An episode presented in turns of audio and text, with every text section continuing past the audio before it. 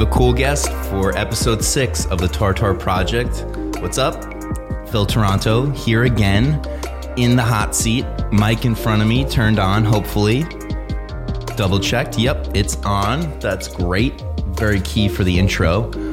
Today we have a lovely gentleman by the name of Chris Zarou. He is an up and coming and already established at the same time music mogul. Did not expect to go into that industry. He used a phenomenal amount of self awareness to identify the fact that he wasn't going to be the professional soccer player that he initially set out to be when he, he went into college. Um, he had to forge his own path because he had no inroads into the music biz, and you might be familiar with uh, some of the bigger acts that he does manage, uh, Logic being one of them. Pretty incredible story. Um, I'll, I'll let Chris give you the full rundown, but just listening to how driven that he's been throughout the years and how he's always faced down opportunities and, and not shied away from the scary stuff that he didn't, he didn't know how to do. It's been key to his success, and guess I'll just stop talking at this point and, and let Chris tell his story because it's it's a really fun episode, and we have some really good tidbits in there for building a brand. Episode six of the Tartar Project. Thank you so much for coming back and listening. I'm super excited about our guest today, my buddy Chris Zarou. Thank you for having me, dude. I appreciate it. It's my pleasure. Chris is an amazing entrepreneur. I know that I sound like a broken record saying that about my guests, but it's it's true and I'm truly honored to have anyone and everyone on that has come on. But his story is really really incredible.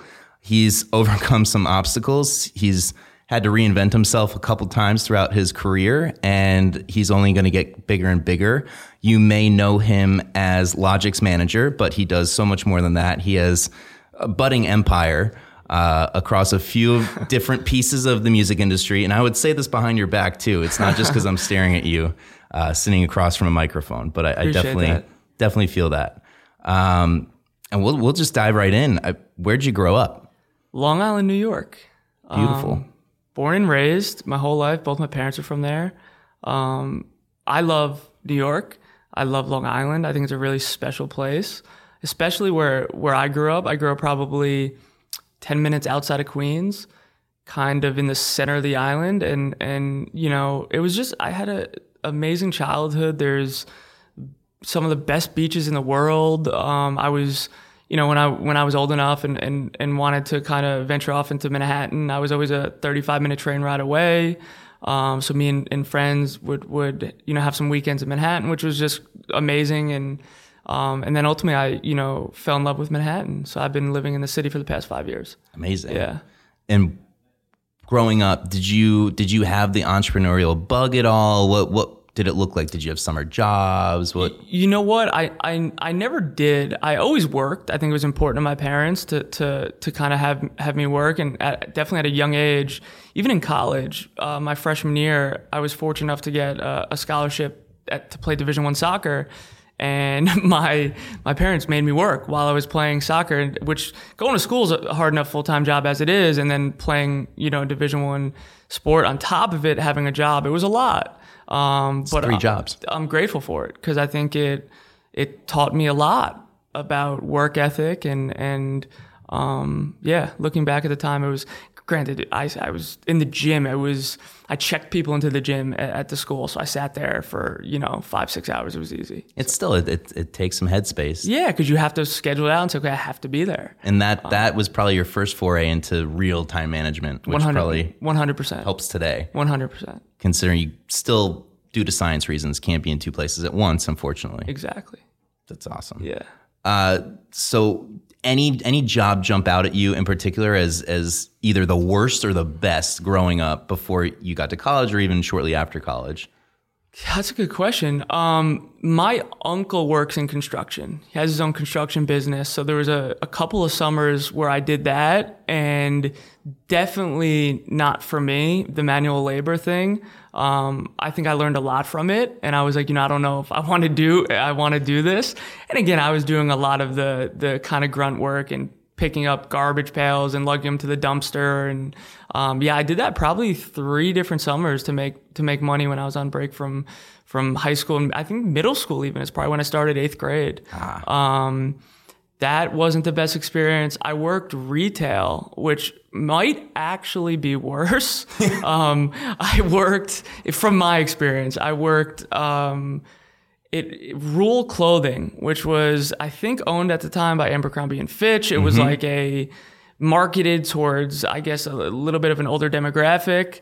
Um, I did that at Roosevelt Field Mall in Long Island when I was in college. Actually, over the Christmas break is when I did that job. Um, again, because my parents were like, "Hey, you're home for 40 days. Get go to work." um, Got to do it. so so yeah, I worked there. Um, that was probably the last real job I had. Yeah, That's funny. yeah, because I don't think what I'm doing now is a, is a real job. I'm super totally feel the same way. fortunate and grateful. Every day you wake up, it's Every day, insane. it's nuts. I um I'm actually going to use this as an opportunity to talk about my worst manual labor job Please. because it was so impactful on how not manual labory I am. Mm-hmm. Um, a friend of mine, and it was supposed to be this cushy setup. His neighbor owned a warehouse in New Jersey and only dealt with radiators for cars. That's it. And so he's comes to me. He's saying, "Hey, man, gonna get paid great money, twenty dollars an hour. Go every day. It's a perfect summer job." I was like, "Oh, this is sounds great. Twenty dollars an hour. Like, great. Buy some parts for my car. It's fantastic." Get there. We drove separately, thankfully. Got there, and I'm I'm picking and packing from shelves these heavy ass radiators, and then a container comes in, forty foot container. Got to unload it with uh, I think the guy's name was Jim, and he was he was a little bit rude, um, not very helpful, not accommodating for the first day on the job. He uh, didn't wear deodorant.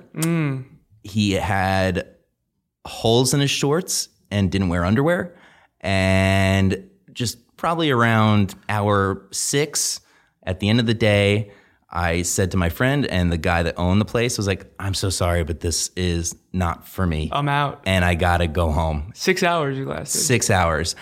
And mind you, in between that, there was 30 minutes where the guy was gracious enough to order me and my friend pizza, brought us into the air conditioned office, had a nice air conditioned lunch, and still couldn't hack Yeah. it. Soft. I, Very, I very lasted soft. three summers, so that yeah, that's that's just a testament to deserve, you. I deserve some credit there. Hundred percent. Anyway, that's just a picture of of my soft upbringing. But at Dairy Queen, I excelled. I Oh, you worked at Dairy for- Queen? yeah. Wow. That's why I don't have a sweet tooth because Wow. I spent too much time eating my mistakes I love that. because you don't throw them out. Yeah, you can throw them out. No, you can't throw them out. That's wasteful. It's true. Silly. Um, anyway, sorry. Um, fast forward, you're in college. Mm-hmm. You think you're taking a very different life path because you were rec- recruited for Division One soccer. You're training. You're trying to juggle work, schoolwork, everything, but you're training because you have a mission. Yeah, I mean, you know, super ambitiously at the time, I thought I was gonna become a professional soccer player. Um, that was my goal. I was said, okay, you know, I tried to put some sort of a plan, mission in place. If I can play Division One and I can, you know, compete at that level, you know, at some point when I graduated or possibly earlier, I would take the leap and, and try and play at, at the higher level, which would be professional.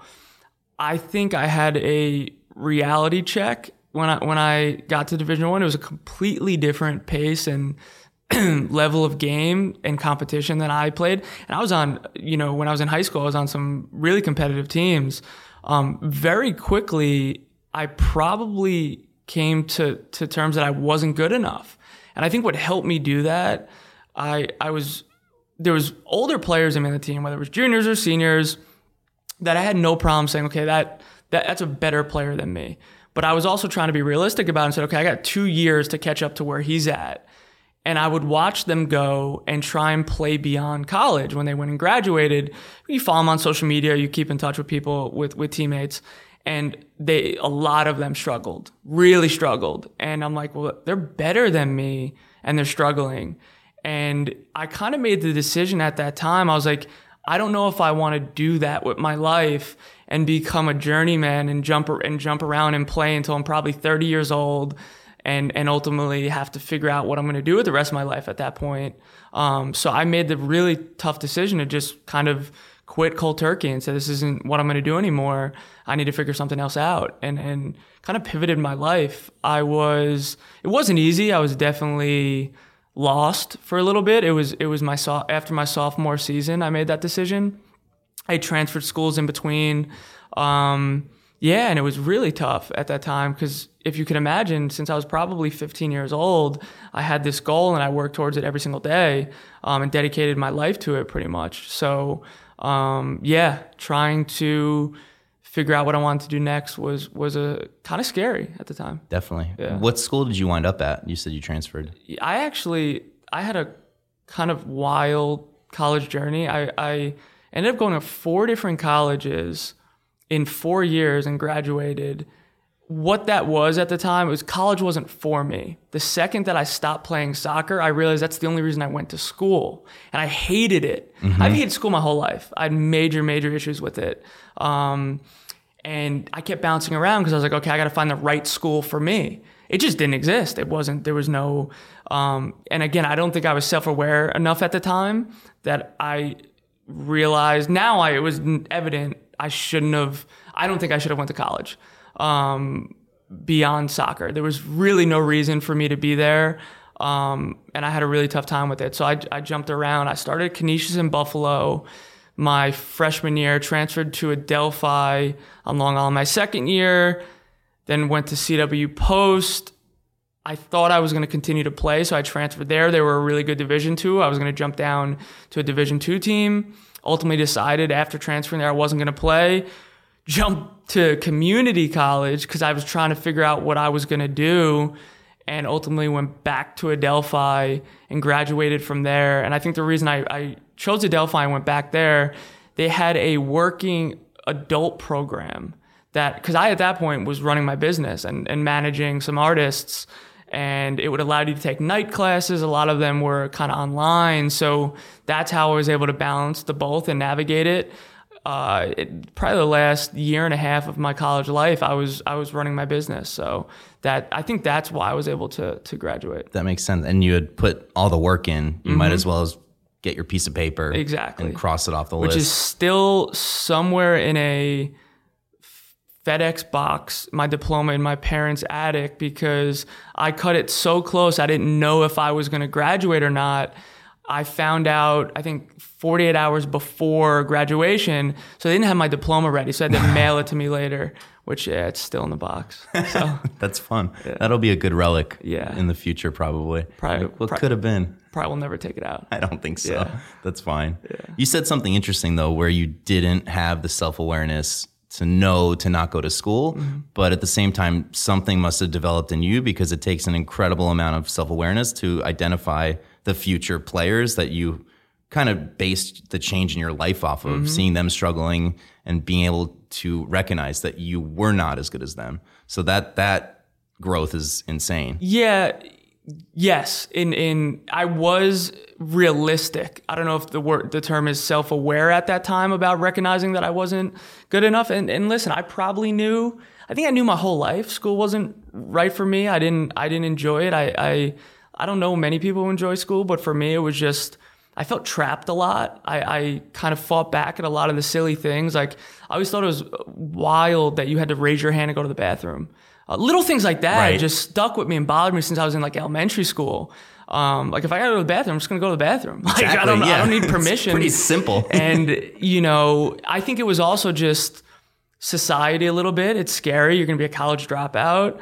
Um, definitely, my parents were wanted me to graduate. It was super important to them, and I think that's ultimately why I did it. And I remember it came down to my last semester, my senior year, when I wasn't sure, and I was like, "Listen, I, Logic had just signed a Def Jam. I was still in school, and I got, you know, I my first larger commission check."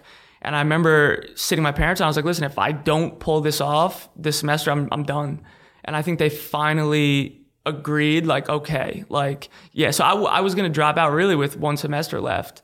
Um, thankfully, it all worked out. I didn't have to do that. With um, 48 hours notice. Yes, but I, it's it's it's funny because And the reason I always say I regret it, and I don't want to sound like this, you know, but I took out loans. I had to pay back a lot of loans for Yeah. that. And I wish I didn't have that. I've been fortunate where I could, I paid them off already. But it, more than anything now, I think there's so many young kids out there and young people that look up to people that have had some sort of success and try and follow their plan. Okay, what did they do? Let me reverse engineer what they did. And I don't think it's right that you look at certain people and say, okay, they graduated college. I have to do that and go on that path because I don't believe you do, especially if you're taking out loans and going into debt to go to school. It's just, it's absurd. Yeah. It's just, I, I, I don't understand it. It's mind blowing. It's nuts. So we'll we'll rewind slightly. You are fresh off of retiring from your soccer career. How did you decide that music was for you? It, was it another passion that you had like soccer that was kind of always there and you figured, you know what, this is a big part of my life. Let's make this a thing or how did you kind of stumble into starting that business? I think you hit the nail on the head. It was always a big passion in my life. And the way I describe it is, you know, there there's casual music listeners and then there there was people that, like I was, I always wanted to dive a little bit deeper. So if I liked an artist or liked a band, I would then go on the internet and join, you know, fan clubs or message boards or blogs. Street and- team. Exactly, where you learned everything about that artist. Um, you know, I was like that my whole life. I think me and my older brother would share music. I always enjoyed finding artists before they were uh, well-known acts, so I can kind of tell people about it. And I think watching certain things, I realized how it, it stuck with me again later in life and why it played a role. One example, like 50 Cent, right? and and we're similar age, so you you were familiar with the way he kind of came up in this explosion. I was a, a really big fan of Eminem. So bec- and because of that, I was you know on the internet and I was everything that was going on with him. I knew. So I knew when him and Dr. Dre signed 50 Cent before 50 Cent was 50 Cent. Like I used to go into Jamaica Queens with my friends. We take the train in Jamaica Queens to buy his mixtapes on the street. like I was like that much of a music nerd Super in. and watching kind of 50 Cent have that global domination moment, being like, wait a second, I was going to Jamaica Queens to buy his mixtapes for five dollars, like, and now he's this massive mega superstar. I knew. Yeah, I think that that kind of stuff stuck with me. Um, so music was always a passion, and and when I stopped and wanted to pivot and stop playing soccer, I just knew I wanted to do something that I was passionate about. I was like that my whole life, right? That's why I played soccer. I love the sport. So when I was kind of figuring it out, I landed on music. I was like, okay, how can I work in music? I love music. And doing some research, I was at re- reading online, going to Barnes and Noble, reading music business books, I realized management in particular was the least barrier to entry in my opinion because I didn't have any relationships, I didn't know anybody, I had no relatives, no friends that worked in the business, and the music world and community can be very tight knit and it's very difficult to break in. So I said, okay, well if I find talent and I break that artist, that'll be my foot in the door. That's why I think I stumbled into artist management. Amazing. Yeah. And so how did you find your first artist? on the internet. So just because I was a fan, so I knew all of it. It was a really interesting time. You know, this was 2010 to 2012, where there was these music blogs where you know there's generally kids in college who ran them who had a great ear and eye for talent and were just passionate. They just wanted to share stuff they found and to spread artists. I was, you know, a fan and knew all those blogs and websites because I love discovering new artists. So I was like, well, that's easy for me. I'm I go on these websites every day, just looking for new music. Why don't I just reach out to some of the kids that I, that stand out that I really like? And that's really what I did. What were some of the blogs? You remember? Was it like Stereogum? Stereo Gum was one of them. Hype Machine. Hype Machine was a little bit later. There was a website called This Song Is Sick. There was Yeah. a website called Good Music All Day. A lot of those. Um, and then what I ended up doing, and it really helped me as a new manager, I built a relationship with the kids who were running the, the websites, and people don't didn't realize how impactful they were. Even when I was early days of taking, you know, major record label meetings, a lot of the executives look at me and like, you know, how the hell do you have a video with 250,000 views on it? And I, I'd be like, yeah, these blogs, and they would be just dumbfounded. They Blogs? understand. Yeah, what do you mean? What? and yeah, so it was it was cool. And even to this day, I'm I'm really close with a lot of the kids who who ran these websites. Like I said, that world, it was just an amazing, exciting time. There's so many people that I work with in the music business today that kind of got their start from that era. We we refer to it again. We're nerds. We refer to it as the blog era. And there's a bunch of kids that um, came up. Even like Harrison Remler, who's the COO of my company, who started as my intern six years ago, six and a half years ago. He was in that world, and he was booking kids at his college, and he booked my my artists a couple times. That's how we got to know each other. Um, and he would just go on those websites and discover talent and reach out and, and try and book them. That's awesome. And when you did first start, after you signed your first artist, did you keep it at one artist, or did you have a roster from the get go? Like, what was your your thinking around how you constructed your company, For the breaking into the industry? Yeah, for the longest time it was two artists, and it that was very, it was it it was intended to be small because I the type the type of manager that I am, I don't feel like I can take on an artist career if I can't give 120 percent. And when I started out, I was still in school and I was working, right? And that's where the retail job came into play. Right. But you know, so it was it was Logic and then Jon Bellion were the the two artists I had for the longest time. I managed just them two for six years, um, and I just I believed in what we were building. I saw it grow on a daily basis, and then I also you know a lot of what I did and what I do today, I just watch. You can learn so much just by sitting back and watching and reverse engineering And listening. in listening. And I watched a lot of young manager friends of mine have success with an early client. And this business has a, I think life in general has a way of, you know, boosting ego when you have some success, especially at a young age. And if you start believing what people say about you or drinking your own Kool Aid, you can make some really bad business decisions. And I watched some friends do that and think that they were superhuman because everybody was telling them they're superhuman.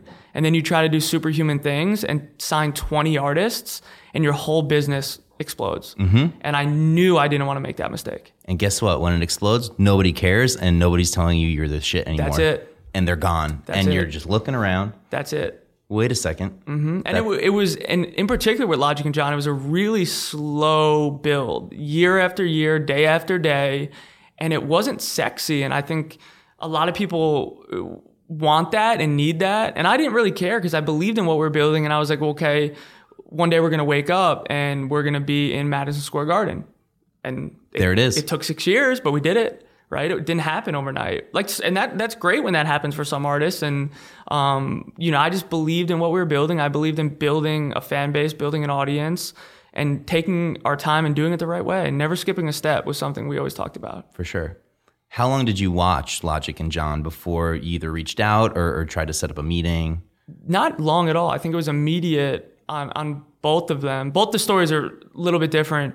With Logic, I was on Twitter. And again, it was earlier days of Twitter, probably followed 20, 30 people. There was an artist I was managing at the time from Philly, and his DJ was from Maryland. I followed his DJ on Twitter. He tweeted out a YouTube link. And this was before the days where Twitter embedded it beautifully and the video would pop up and you could play it. So there was no description, there was no not, nothing. It was just a, a, a YouTube link, a URL. And I was bored and I clicked it. And it was a video of Logic rapping at the University of Maryland campus a cappella and something just stood out to me. I thought it was really special. He seemed like he, I mean, his technical ability, I think, is what impressed me the most. And it seems like he had really worked and honed his craft. And um, I tried to dive in and find a little bit more. He had not really, I mean, he probably had five or six songs out at the time, and it was really difficult to even get a hold of him. He didn't really have social media. So I found his personal Facebook page and I kind of like private messaged him on Facebook. That's how we started kind of communicating. And with Jon, it was a mutual friend. One day was like, "Hey, you got to hear this kid, man." And Jon's actually from Long Island. He's a little further out. He's out in Ronkonkoma.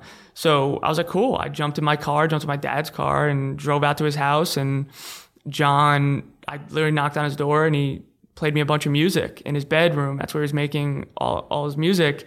And I was just blown away. I was like, this kid's, you know, a genius. But again, when I when I say I don't want to commit to anyone unless I give 120 percent, he was looking for a manager, and I actually told him I had just started working with Logic. I was listen, I just signed this kid. I'm working. I'm still in school. I don't think I can do it. And I remember Jon got a little bit upset at, at that because he was looking for a manager. And I was like, oh, I could help you get a record deal. Because at the time, I started building a network in the business and had some relationships. And he was very, he knew what he wanted. His, he had a clear vision. He was like, yo, I don't want a record deal. I want a manager. And ultimately, I was like, listen, I can't do it right now. And then we kept in touch. He was going to meet other managers and he would kind of call me or text me for, for my insight or advice on who he was meeting with. And he was doing a publishing deal at the time. And I recommended a lawyer. I was just trying to help him out.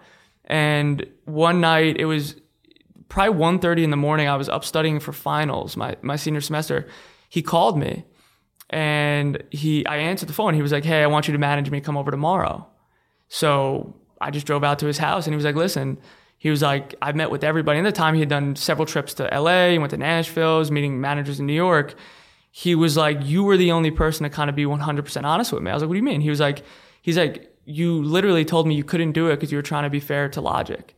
He was like, I, I respect that. I want you to manage me. So need you on the team. Yeah. So that's how that came, came to life. That's amazing. Yeah. And so you, how, how long ago is that at this point from today? Logic was probably 2011 and early 2011. Jon was probably late 2011, early 2012. Amazing. Yeah. And while you had these two artists, you're juggling what well actually let's let's rewind a little bit because you touched on saying at that point you did have some industry contacts you're starting to break in Mm-hmm. that wasn't always the case because you did try to break into the industry first through internships Yes. and i think this story is kind of hilarious especially given where you're at today Mm-hmm. You you did reach out trying to set up internships but the the common feedback you would get as to why you wouldn't get them what uh what was what was the issue that that they had with you The one in particular was the only one I could actually even get an interview at. So I re- I mean, every major label I reached out to and um and was pretty relentless about it because I again was trying to break into the business, and it was Def Jam at the time where I actually got an interview. I was a big hip hop head, and I was like, "This is great." I go in for the interview. I thought it went great, and for an internship for an internship. Didn't hear back. Followed up several times. Was kind of just being a pest. I wanted, you know, at least an answer. And the woman ultimately emailed me and, and she said, you know, they went a different direction. And I just wanted an answer. I was like, why? You know? And she said, you don't have enough experience, which I thought was just absurd. It was Yeah. an internship. Mind blowing. That's how you're supposed to start your experience. Yeah. And, you know, I had no idea at the time, but less than a year later, I think, or about a year, Logic ultimately signed to Def Jam. So I actually partnered with them on him, which was which was pretty funny. Hey guys, Uh, yeah, thanks. Yeah. So I still I still have that email, by the way, where she told me I don't have experience. That should be framed. Yeah. Probably. Yeah. At a later date. For for the new office, we'll put it up. Oh, definitely. Yeah. Definitely. So you're you're grinding. You have two artists. You're figuring it out because I mean that's all you can do since you don't have anybody else in the biz to kind of guide you. Mm-hmm. What uh what was the slog like? Like how did how did you split your time? Like how did you think about growing your business? Yeah, I think right as things started to really take off, I graduated. So that was super helpful because, like I said, I you know I wasn't going to be able to s- sustain the both. It wasn't it wasn't sustainable to do both. Like that. Right after I graduated in May, we you know did our first tour in June. So um, I kind of took school off my plate, and I think I stopped working at the time because I was able to live off of the commission on the advance from signing the deal for a little bit um, and just went full all in. How I balanced it, you know, I don't know. I don't know how I did it or You just knew you had to do it. I you have you have no choice. You're running a business, you're managing these two artists and it's demanding, it's full time and I'd go out to LA a lot with them. There was a time where the three of us were kind of living in an apartment out there. The labels will stick new artists in this this Oakwood Apartments is what they're called.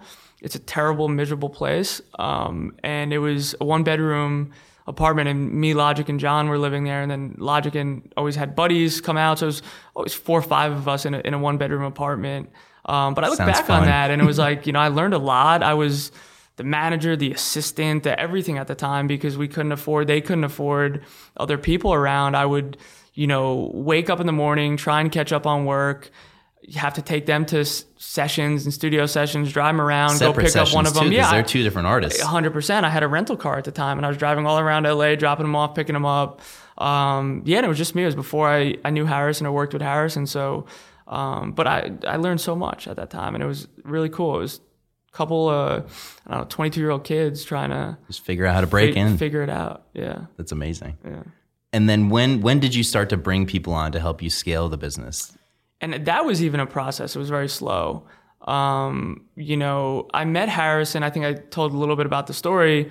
He initially was interning for me at the time, so he was again just a music lover, is passionate on the same you know blogs and websites looking for talent. That's where he came across Logic and Jon, and he had kind of a little side business where he was booking shows at New England prep schools. He realized that there was an opportunity there. These schools had small budgets to book shows, but they didn't really know how. So Harrison kind of would step in and book artists. And I remember it was really the first time, this was probably pre record deal, that we were actually making money. I remember I was getting like a three or four hundred dollar commission check, and I thought that to me those were super exciting times because then it starts becoming real. Yeah. Right. Granted, it's three hundred bucks, but it was like, yo, I made money. But also Like, comparing that to Ruehl and comparing that to the 100. heavy labor, you love what you're doing Correct. despite it being a slog and it's working. Correct. So that so he started booking me, and I got to know him throughout that process. He would just call me for different shows, opportunities. Um, he was in college at the time, and I knew I realized he was from Long Island. I think we had just brought it up in conversation. And that summer when I graduated, I was looking for help because I started feeling a little bit like, hey, I think I need some help here. I'm a little a little bit overwhelmed. I reached out to him and I said, I was living at home with my parents at the time. I was like, you know, would you be interested in interning for me? And again, I reached out to him on Facebook, I think. And he was like, yeah, I'd love to. So I would drive to, he lived, I don't know, 10, 15 minutes from, from the town I lived in. We'd work out of his public library in his town. Um, A sneaky great place to work. great place to work. There was a conference room there, it was super quiet, and we just we just kind of park up in there all day. Um, and then we also worked out of Adelphi after I graduated. We'd go because I had my key cards and all this stuff worked. Right. So we'd go in the library at at Adelphi. But uh, yeah, and and he went from intern to assistant to now he's the COO of the company. He's a major major role. He's been there for six six years now. Damn. Yeah. That's great. So it would get so to answer your question, it was really two of us for the longest time. Um, you know, I I didn't want the overhead probably, and I didn't think, but I don't. I still don't believe bodies solve problems. A lot of people just try to throw bodies at things. What I mean by that is they just hire. yeah. And I don't think that's because there's such a learning curve in this business, especially every artist is different. And like now I have I have seven clients. Every single one of them are just different. The way they operate, the way they like to do business, the way their cadence with the manager is different. So when you bring someone on in, in an artist management company, there's gonna be a six month to a year learning curve.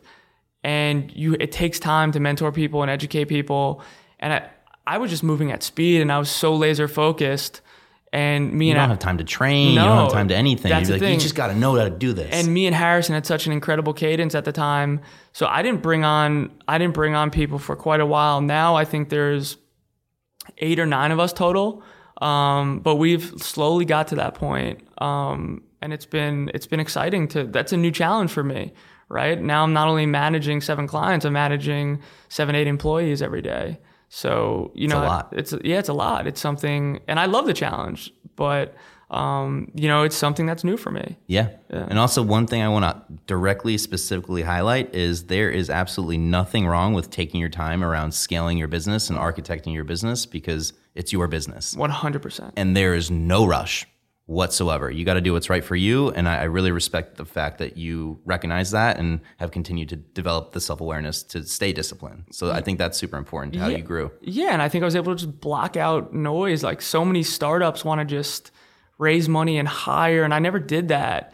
And I don't even know if that would have changed anything if I had raised capital and just because I still don't believe hiring solves a lot of the problems. I don't think that. Um, and we're also Matt, artist management is a super personal business, right? It's one on one and and your relationship and your cadence with that artist. Um, but yeah, so um, I look back and I think I, I did it. I did it the right way for me and Yeah. for for my business. That's all that matters. Yeah, That's huge. I, from an outside perspective, think you're doing it pretty right too. I appreciate that. When would you say was the first break for for each artist that you felt like, hey, we're really onto something outside of the four hundred dollar commission checks and everything? Is there is there a specific moment in time for both Jon and Logic, or is it kind of just unified? What what did that look like for you mentally? Yeah, there. It's funny because I get asked that a lot. I think about it a lot. I don't know if there ever really was that moment. There was later, much later, but it, again, it was just a slow and steady build, like touring. Right?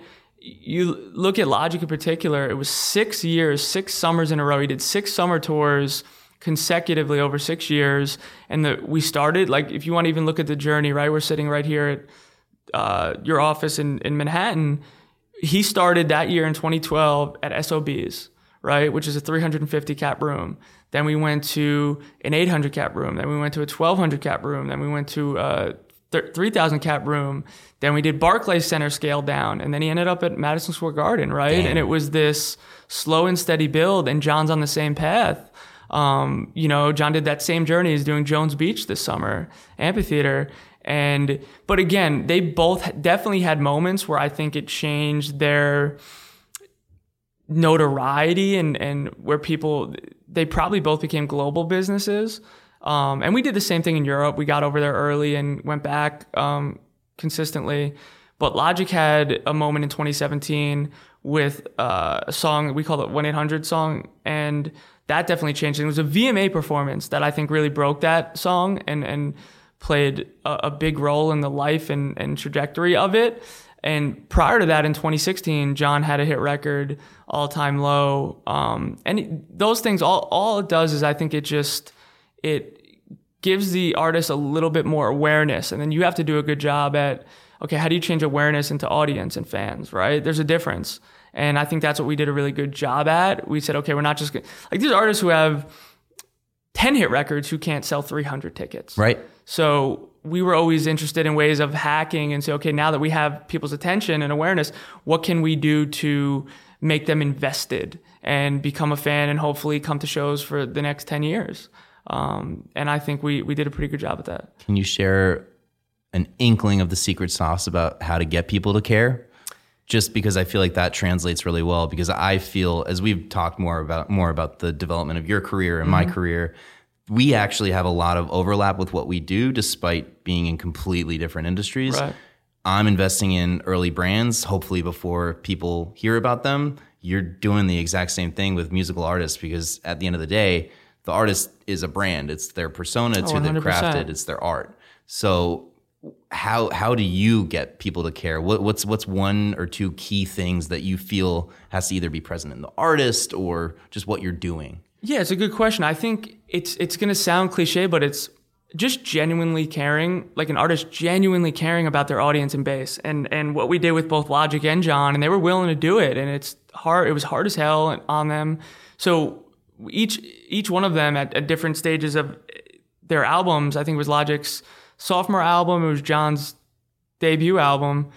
They got in tour buses and traveled the country and literally knocked on fans' doors and played them the album one on one, right? And you, what's the ROI of that? What's the ROI of getting in a bus in Los Angeles, taking 14 days to, you know, drive across the country, stopping at fans' houses for a personal one on one interaction, right? That's crazy. and and it they both did that. So it was and it was an idea that we had just internally. I'm like, listen, I think you have to prove to people that you genuinely because I knew how much they cared about their fan base and their audience, and they did it. And and it w- that idea was scalable because then social media is a beautiful thing, right? So we documented that journey.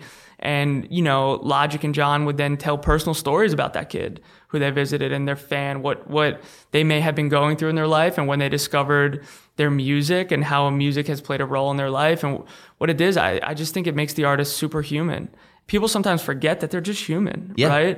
And I think the more you remind them of that, um, and the more they actually care and show that they care about the fan base, I think it it pays off because then people become more invested in them. Definitely. I, I think that's very spot on. And you know it's spot on because it's working for your business. Absolutely. I I think that the bullshit meter amongst fans is actually super high. So when somebody's genuine, it just is so apparent to them. It's it's really important. Um, you said 2016 all time low pops out. How did that change Jon's business? Is that right when it be, he became a global brand, or, or what did that look like? Yeah, I mean, a hit record will do that, right? It'll give you it'll give you global awareness. And what's funny about that is the journey of that song. He made that 100% by himself in his bedroom in his boxers. Literally. I remember the day he sent it to me.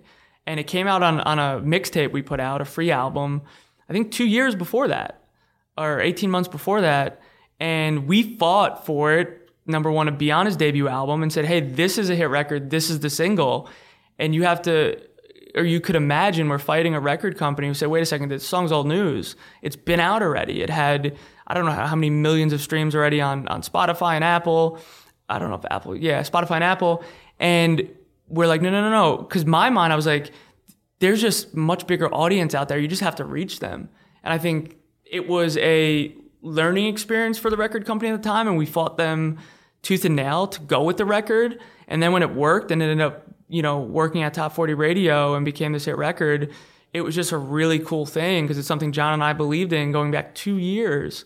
And it was, I think, also it proved our point that like hey there's different audiences everywhere you just have to get creative and reach them in different ways when we put that song out on a mixtape on the internet and on streaming services we didn't have the power at the time to reach 10s 20s 30 million people like top 40 reaches every week so we knew there was a big audience out there who didn't know who jon was and didn't know what the song was right and even if you look at the trajectory of 1-800 that came out on april 28th and it broke. It went number one at Top 40 Radio in November. It's Like wild. The the the Doesn't journey- have to be new. no, and the journey and the lifespan that that these songs take, and even one eight hundred people look back now and it's five times platinum. People, oh, that's a no brainer hit record. It wasn't. Right. It wasn't. Um, It's actually super risky. very risky. The first of all, the title's a phone number. And You're- the phone number has some real significance. I, I was going to wait a little bit to talk about 1 800, but I feel like this is this is a perfect time. We're in the moment. What is the phone number? Yeah, so the the phone number is the National Suicide Prevention Lifeline, um, and and the song is kind of a journey about somebody who's in a really dark, low place, and then s- slowly coming out of it. And there's three different people on the song, and they're each telling a different part of the journey. It's Logic who kind of opens up the song in the first verse, and it's Alessia Cara, and it gets a little bit brighter, and then Khalid, and it gets really bright that they kind of made it through that dark period in their life. Um, so we just, again, it goes back to being genuine, right? And human. We just wanted to be authentic. Um, so I think I had the idea and I, I called Logic about it and he loved it. I was like, what if we kind of reached out and partnered with the Suicide Prevention Lifeline and we actually titled the song The Phone Number? And then being a little bit more educated and talking to the Lifeline, you realize that they don't have the marketing dollars and the spend to create awareness for the number. And they're, you know, they, I remember I was on a conference call with them. They told me a really sad stat about how many people ultimately take their own lives because they don't know there's someone they could speak to 24 7 um, that are trained professionals and could help them through whatever they're going through. So it was a cool moment, especially as the song got bigger and bigger, that we knew we were just helping more and more people. Um, you know, and again, it just came down to just trying to be genuine. Nobody was like, hey, if we, this will be this marketing gimmick if we name, no, like, we just wanted to be genuine and real. If anything, it was stacking the odds of the song being successful against us. Yeah. Right. One of the first lyrics is, you know, I want to die today. That's not safe for top 40 radio. You're not playing that in the club. Right. And it's not happening. Everything was stacked against that song. Um, so to see what it did, I think it's just a testament to, again, I sound like a broken record, being genuine, being real, and being authentic. Right. I think it only worked because it was so real. Yeah. And you came from the best place. That's it. And I, I think it's very important. And I know other people preach about it, and it's it's it's a shame that I even have to say that it was taking a risk to be that genuine and mm-hmm. open and talk about mental health. And mm-hmm. I feel like you and Logic and the entire team have been very early on making people feel okay to do that. Mm-hmm. And now, fast forward to today, it's it's a key pillar of society. What are we doing about the mental health crisis? It's a real issue. Oh, yeah. It's it's out there. And I think it's super important to put that message out. And it's amazing that that is a turning point for both of your careers because it's actually genuinely doing good for people. So that's awesome. Yeah. Um, rewinding a little bit around touring, touring was a separate beast for you guys. I, I know Logic in particular, I think you kind of gambled all in, like you were saying. We, we were talking before the microphone earlier, just taking dramatic risks. You funded the tour with with advance money Yeah. from a record deal Yeah. and pretty much put the money on black that this tour is going to work out. Yeah. Can you just talk like 30 seconds on what was going through both of your minds, like signing this crazy check, probably the biggest check that you both were seeing with zeros and everything, mm-hmm. and then all in on this tour because you know it's important, it's going to grow the brand and it's better for the future. Yeah, because I think we just had this, you know, kind of relentless belief in what we were building because we had done it together and we saw it every day grow on online and on the internet, and that's why the internet can be a beautiful thing. Is you could just reach so many people, and we had felt it's just intuition. We felt at the time we're like. You know, I, I I called him. I was like, dude, I think we can do a tour, like a proper tour, like 30 shows across the country. And that's why we made the decision to sign a record deal. We were going to wait and hold out, right? It's just business 101. You build leverage, right? And you you had been building leverage through mixtapes. Oh, yeah. Oh, yeah. And we put out a lot of music at the time. We put out four mixtapes together. And, you know, because we both felt strongly that I think it was time and I think we can, you know, do this tour, we said, okay, cool, let's sign. We did that. And we reinvested the advance money that we had into into the tour to, you know, the startup capital that it takes. We had to, you know, we rented I rented two cars from, you know, Enterprise Rent a Car uh, minivan and a Nissan Altima, and that costs money when you're taking them out for 40, 50 days. With Um, s- the specific language in the contract to not leave the state. yes, And you're going on a multi-state tour, so that was a gamble too. yes. And it, we didn't really have a proper team at the time. I didn't have attorneys to look over things. Like even renting a car, it just wasn't the right way to go about Right. it. And you know, uh, selling merch out of garbage bags, we had to we had to buy that merchandise, and there was no proper system. There were like it was just me. I didn't know, you know, and I'm Figuring it out. I was figuring I had no idea what I was doing. And you know, selling out selling merch after shows out of garbage bags and Logic would come over to the merch table and fans would come by and we're just shoving the cash in our pockets. We we could only take cash. We didn't have credit card machines or anything like that. And then we just take the cash, sit down in the green room at the end of the show and just count it all out and say, okay, this is what we made. You had no, I mean, we probably lost merch. One of his buddies, we at the time had in charge of the merch company, had too much to drink one night. He spilled the cranberry vodka all over. We had these white t-shirts. Oh no. And, you know, there's no, we had no inventory and no backup. You ruin those 50 shirts, you're shit out of luck. Yeah. And, uh, yeah, we were just figuring it out. But we knew and believed if we invested in it, it hopefully would pay off, right? We believed in what we were building and said, okay, if we, like even the tour, and I look back now and just the absurd risk, okay, not only did we both fund it with the advance that we just got, the, he was an unknown act, right? Not even relatively, just super unknown. And no promoters believed in us that we'd sell out three, 400 cap rooms. So they wouldn't even give us any guarantee because of the way a show works, you'll get a flat guarantee. And then if you hit overages, you'll get the back end. We were taking straight door deals, zero guarantee. You'll split the door. Whoever you bring. You'll take 85%, 90% of the door, whoever you bring. And the whole, we did the whole tour like that. Wow. So let's say we didn't sell tickets or what we needed to. I mean, it would have just been upside down, Money out of your pocket. out of your pocket, lost everything. Yeah. Scary. Yeah. But We didn't worked. think about it. I'm being honest. Like, and we had this conversation off off when the microphone wasn't on. I didn't put a lot of thought into it at the time. Um, you know, I think I, w- I we were just kind of just running with it. We believed in what we were building. We saw it. Little things, right? You don't have the we didn't have the data back then that we have now um, in terms of who's consuming his music, where it was being consumed.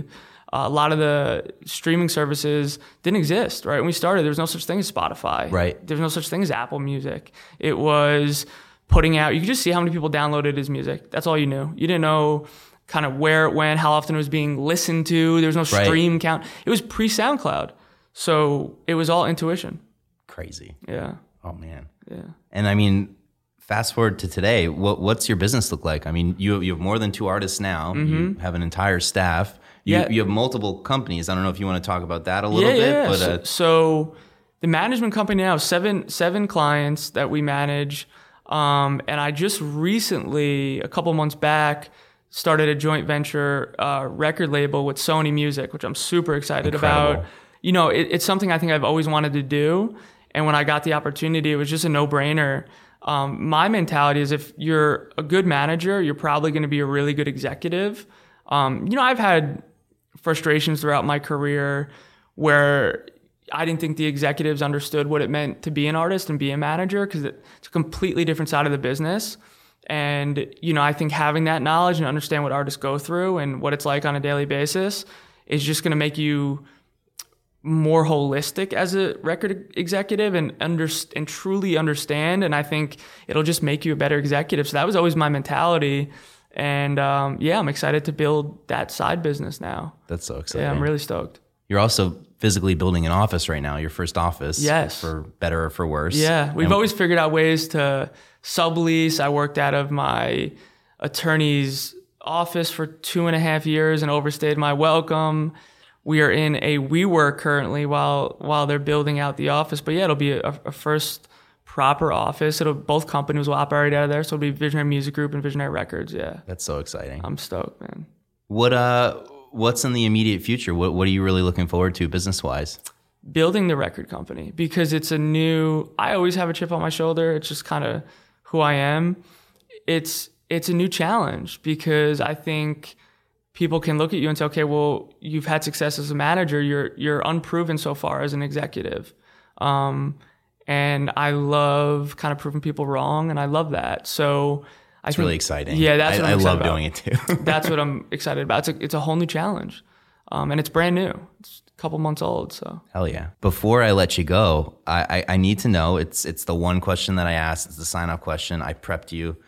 What what's your life motto? What's your guiding principle that you can apply to either crossroads of your life or just looking back? I don't know. I I I don't really have a life motto. I'm just trying to answer the question the best I can right now. I think hard work has always been a, a core foundation of of who I am. And from when I played soccer, you know, back then I think that taught me a lot about work ethic and it was cool because you got to see your daily return on the effort you put in because you got better every single day. You got a little bit better. I think I learned it I, I think work ethic is a learned behavior. It's something I've been thinking a lot about. Um, I think I learned it from my parents, and it's played a big role in in in my life and my career. It's Shout probably- out to your parents. Yes, it's probably the thing I contribute the most, if not all of this, our success to. From me to Logic to Jon Bellion to Harrison, I think it's the one common thing we all have is just a you know tireless work ethic. And I think it- when you just work really, really hard, good things are just going to happen. Um, like I don't think we're much smarter than anybody. I don't think we're really better than anyone. I just think that we outwork most people. And like you said earlier, we're all just human. That's it. Just human. That's amazing. Where can people find you? What do you want to plug? Um, let's do my Instagram. It's CZVMG. There it is. There it is. Thank you so much for doing this episode. It came out great. I listened the whole time that you were talking, and it was an incredible episode. So I really appreciate. It. Thanks for having me, dude. Thank you.